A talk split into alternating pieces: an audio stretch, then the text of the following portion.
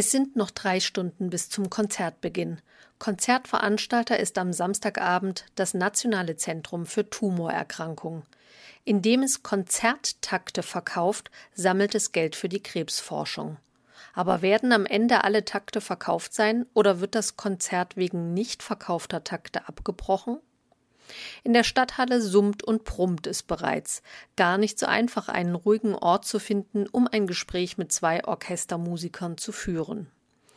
Der 25-jährige Trompeter Florian Schamott und der 18-jährige Hornist Felix Hüttel von der Jungen Deutschen Philharmonie geben Auskunft über die Besonderheit dieses sehr jungen Orchesters. Die Junge Deutsche Philharmonie ist ein sogenanntes Projektorchester, ein junges Orchester wie der Geschäftsführer das gerne sagt, also kein Jugendorchester im Sinne von den üblichen Landesjugendorchestern, wie man sie kennt, aber vom Verfahren ist es schon ganz ähnlich. Es werden Probespiele gemacht, wo die Musiker von deutschen Musikhochschulen, also im Grunde alle Musikstudenten, soweit ich weiß, ist auch Österreich und die Schweiz, also der deutschsprachige Raum mit inklusive, werden eingeladen zu den Instrumentalvorspielen und die, die sich dort qualifizieren, dürfen dann in einer Probearbeitsphase, die ungefähr vier bis fünf Mal im Jahr stattfinden, plus kleinere Projekte, die variieren, dürfen sich qualifizieren und die, die bestehen, sind dann feste Mitglieder bis zum Alter von 29. Die Musikerinnen und Musiker sind parallel zu ihrem Studium an einer deutschsprachigen Musikhochschule Teil der jungen deutschen Philharmonie.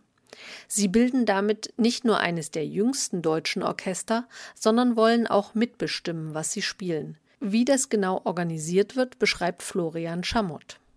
Also es gibt einen ersten Dirigenten und künstlerischen Leiter bzw. Berater, das ist der Jonathan Nott und der ist natürlich beteiligt an den Entscheidungen, aber es gibt einen Programmausschuss, der sich aus Mitgliedern zusammensetzt, die das Programm bilden und vorschlagen, was dann vom Büro organisiert wird. Also die Umsetzung macht quasi ein, ein Büro, das ist die Geschäftsstelle in Frankfurt und die Vorschläge und die Abstimmungen, die finden im Orchester statt und das ist eben ziemlich einzigartig.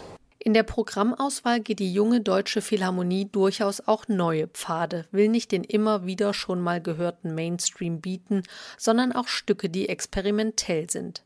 Dirigiert wird das Orchester von dem aus Finnland stammenden Jukka-Pekka Saraste.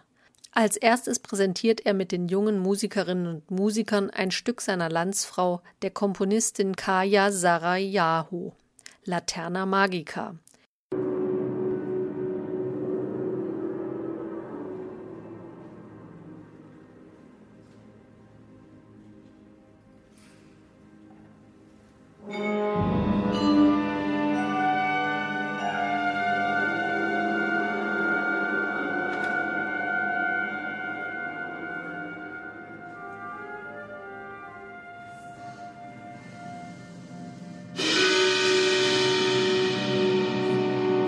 Dieses Werk ist nicht nur ein Klangerlebnis, sondern bietet auch jede Menge für die Augen.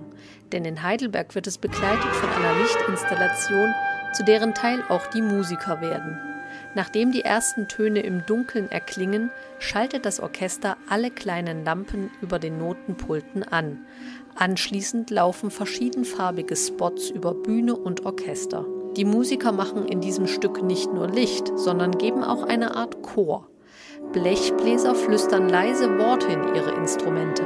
Erst nimmt man im Publikum nur ein Zischen wahr, nach und nach kann man immer wieder das Wort Licht heraushören. Das unkonventionellste am nächsten Programmpunkt, einem Klavierkonzert von Prokofjew, ist der Pianist.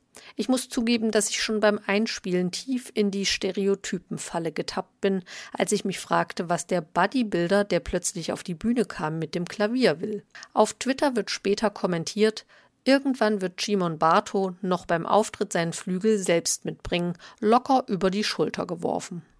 Der aus Florida stammende Bartow gilt als einer der besten Pianisten der Gegenwart. Beim Heidelberger Publikum schlägt er so ein, dass er nach dem Ende des Prokofjew-Programmpunkts noch eine Chopin-Zugabe gibt. In der Pause sagt das Publikum unter anderem Folgendes. Also wir sind jetzt zum ersten Mal da und ähm, ja, also wir hören nicht so oft klassische Musik, deswegen können wir es jetzt nicht so fachmännisch beurteilen. Aber es ist ganz gut bis jetzt, ja. Wir sind auch regelmäßig hier in der Stadthalle und äh, haben die Karten jetzt geschenkt bekommen. Und ich finde es heute sehr spannend, weil wir ganz außergewöhnliche Stücke hören. Interessant, äh, gerade das erste, sehr, sehr ungewöhnlich. Und Prokofjew ist, äh, gefällt mir persönlich sehr gut. Und ähm, ja, und wenn man noch eine Chopin-Zugabe kriegt, war alles sehr schön. Ich bin sehr gespannt auf den zweiten Teil. Auch der Heidelberger Bürgermeister für Umwelt, Bürgerdienst und Integration Wolfgang Erichson wird diesen Konzertabend nicht bereuen. Ich höre sehr viel klassische Musik und äh, das äh, Orchester ist extrem beeindruckend, diese vielen jungen Leute und sehr mutiges Programm. Also nicht so Mainstream-artig, sondern eher ungewöhnliche Klangwelten. Und äh, es macht mir jedenfalls riesigen Spaß. Der letzte Konzertteil, eine Symphonie von Carl Nielsen, besteht aus 1174 Takten. Genau diese Takte wollte das Nationale Zentrum für Tumorerkrankung anstatt normalen Eintrittskarten verkaufen. Denn davon erhofft sich das NCT eine Symbolwirkung im Kampf gegen Krebs, wie es Hornist Felix Hüttel auf den Punkt bringt.